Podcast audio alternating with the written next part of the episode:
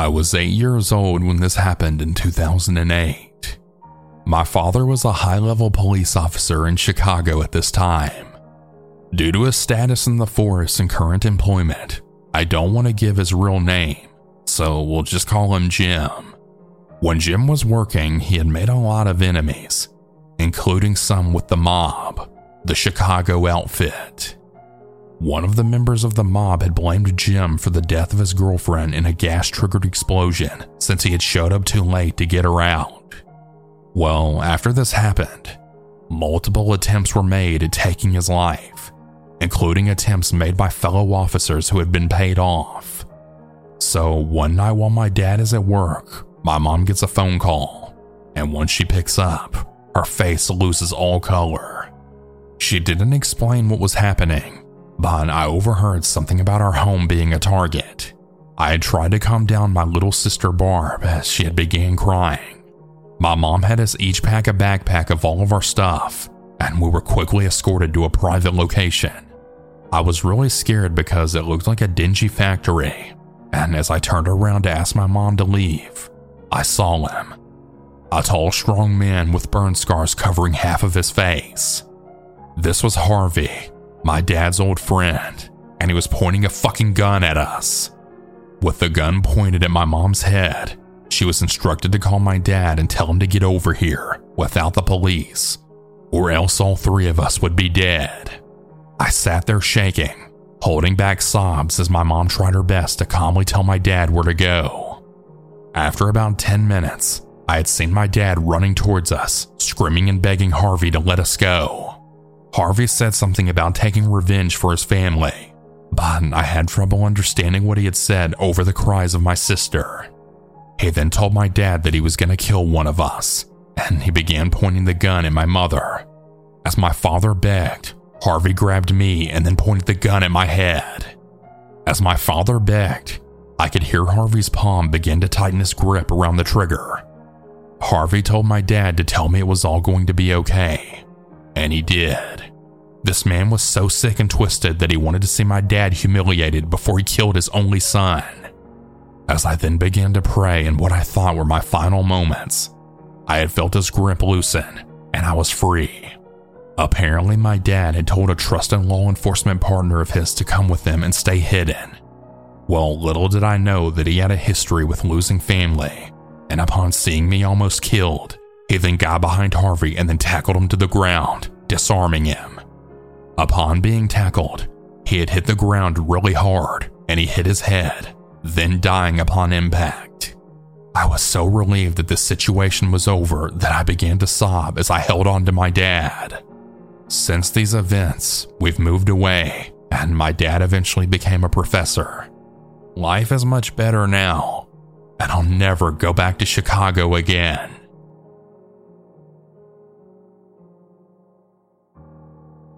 This happened on the night of my little sister's 18th birthday. It was me, her, and our older brother, and someone else. We were going on the north side of Chicago to go to a strip club. Our brother found a parking spot and then told us that we can just go in while he's taking a piss. We decided not to go though and just wait for him. While we waited for him, my sister was passing out edibles. Our brother reunited with the group, and my sister then gave him the last piece. We had started to walk to the strip club when we then heard a car coming out of an alley pulling up behind us. He yelled out to us, Yo, what are y'all doing here? I already knew what was going to go down just by that question alone. We all ignored him and just continued walking. Then he yelled out another question, Hey, y'all know C? and he asked us twice. I then whispered to my brother that my gun was in the car. Literally, as soon as I said that, the dude in the car started shooting at us. As we were running, my brother tripped and then got right back up. I turned on a busy street and I had seen the other person follow me. As I made a glance, I had seen my sister kept straight into a darker block. I instantly got scared for her. As I kept running, I had seen my brother across the street running in the same direction that I'm running. We ran right past the police. I felt like I was being followed, and I just kept running. The person behind me had told me to stop, but I ignored them. I saw a Walgreens and I told her we can go there. We went in the store, and I'm waiting on my brother, but he never came. I then called my sister to see if she was good. She ended up going to an alley and had seen a Chinese worker, and she had tried to get help, but he had shooed her away. I told her where we were, that we were at the Walgreens. I then called my brother to see if he too was okay. Well, he ended up going to the strip club, then telling security what happened. They eventually came to the Walgreens to get us, and I felt like we were being watched. There was a whole lot of people looking at us. The police ended up escorting us to my brother's car, and I was really worried that his car was broken into and my gun was taken. We got to the car and then got home. I was holding my gun in my hands throughout the whole ride. Thank God we never actually got hurt and nothing else happened. But still, that was a really scary experience.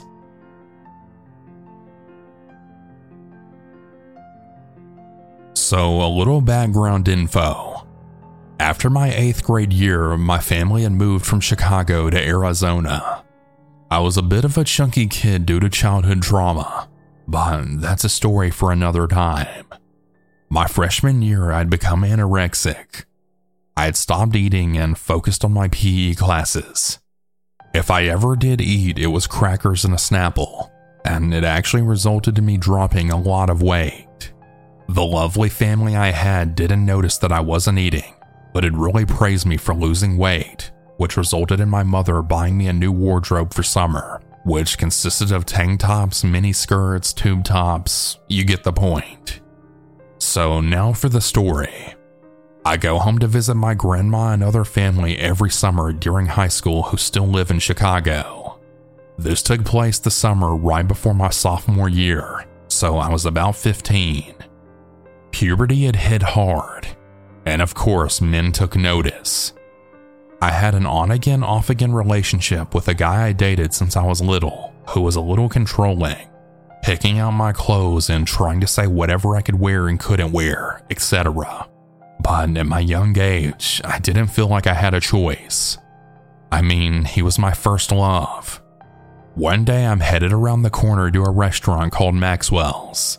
Keep in mind, my grandmother lives on the south side of Chicago, which can be a little violent, but I was used to it, and it felt like home. I get to the restaurant and place my order at the counter, and there's this guy standing off to the side staring at me. Now, this place isn't a typical restaurant. It has two doors right across from each other. When you walk in, there's a long counter to your right with thick plexiglass about two inches thick to protect against gunshots, and then the door across from you that you can exit.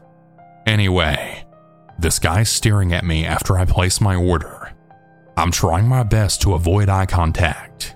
As a 15 year old girl who's 5 foot 3 and 130 pounds, I figured it would be best to stick to the one side of the room until my order was fully ready. He slides over and then says, Hey, what's up? What's your name? I look up and I stupidly give him my first name. He says that his name is Eric and he continues to stare. Me feeling awkward, I'm just like, okay, cool. He says he's 28 and he asked how old I am. I tell him I'm 15, and he immediately flips a switch and calls me a liar. I tell him I'm not, that I'm in high school just visiting my family from another state. He got really close to me and right in my face.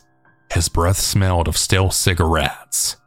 I slide back instinctively right against the wall, trying to make eye contact with the other guys behind the glass.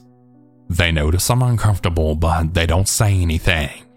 He repeats that I'm lying and that if I didn't want to talk to him, I should have just said so. Right at that time, my order came up. I grabbed my food and then ran outside the door. I could hear his footsteps from behind me. I try to cut through the alley because I know I can hit my boyfriend's backyard before I could get back to my grandmother's. The guy's still behind me, yelling my name and calling me all types of names. Unknowingly, my boyfriend being the guy who he was, had watched me walk to the restaurant, and he was actually keeping an eye on me and he saw the whole situation I was in, then stepped forward. The guy backed off and then headed back towards the restaurant. Of course, my boyfriend blamed me, insisted that I was leading the guy on or flirted in some way. I know better now, and I'm no longer in that same relationship.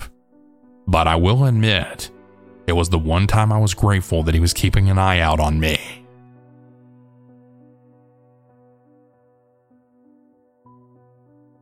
I would say that I live in one of the most unsafe cities in the US, that being Chicago. Although the south side where I live has a lot of crime, I live in a community that consists of a lot of police officers and firemen, so I have the luxury of not being constantly concerned for my safety. From time to time, people wander in from the surrounding less safe neighborhoods to rob or rough up some kids, but it's far and few between. For reference, I live in a really small house that I rent.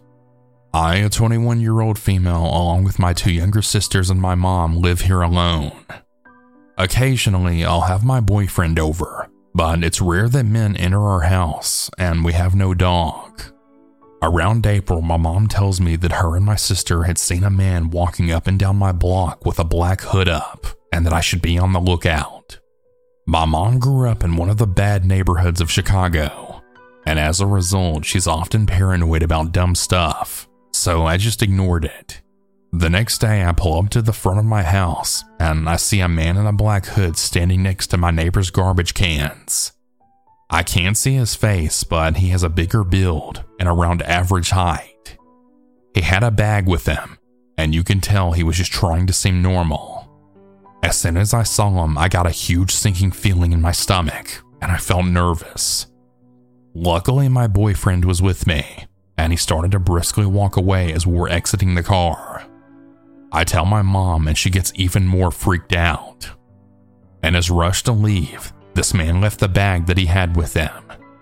As I looked inside, I could see a bunch of snacks, some half eaten and some unopened. This creeped me out what was this guy doing? Eating snacks and watching my family? Fast forward a couple of hours, and it's dark now.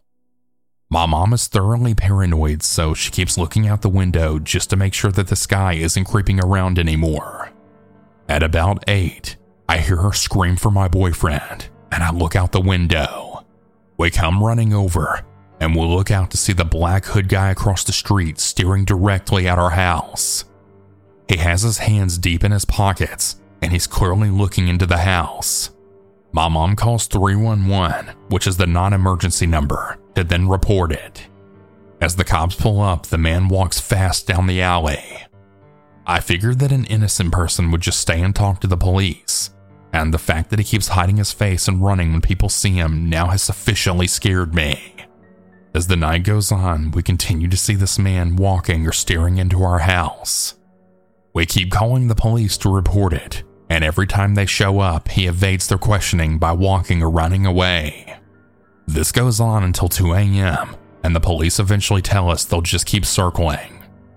So the next day, we see the same man walking around our house again and staring into our house. At some point, the neighbors start to notice as well, and they also call the police. After a week of this, the guy stopped coming around I am so thankful for our neighbors who made him feel watched and therefore finally leave us alone. Now I'm always worried whenever I come home late at night or that he may be following me. After all, the hood had prevented me from ever seeing his face. For all I know, he might be following me in a public area and I have no idea. All I can say is that he's definitely made me more hyper aware of my surroundings.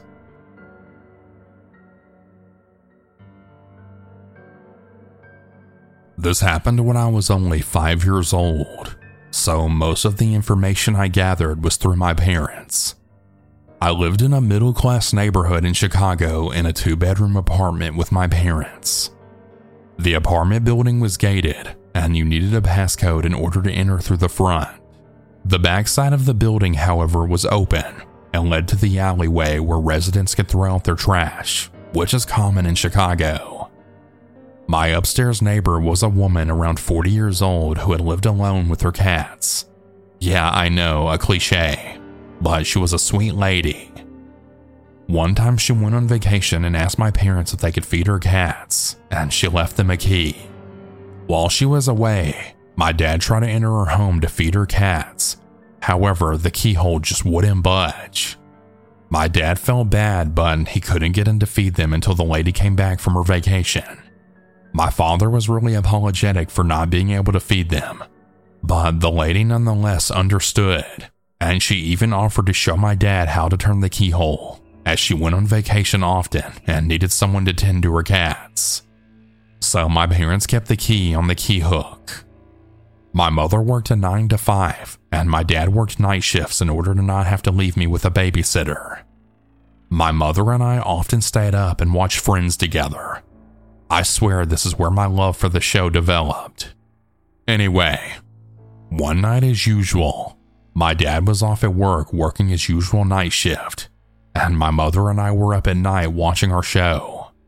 While the show played, my mother recounted hearing footsteps upstairs but not the usual set of footsteps followed by the patter of the kitty's paw steps. No, this was multiple footsteps and muffled talking. My mother didn't hear any screaming, just heard some music playing. As this was a Saturday night, my mother just thought the lady upstairs had company over and didn't think anything of it. Well, Sunday came and went, and on Monday, my mom decided to call off for some reason or another. We were all laying on my parents' king size bed when we had heard a knock on the door around 11 a.m.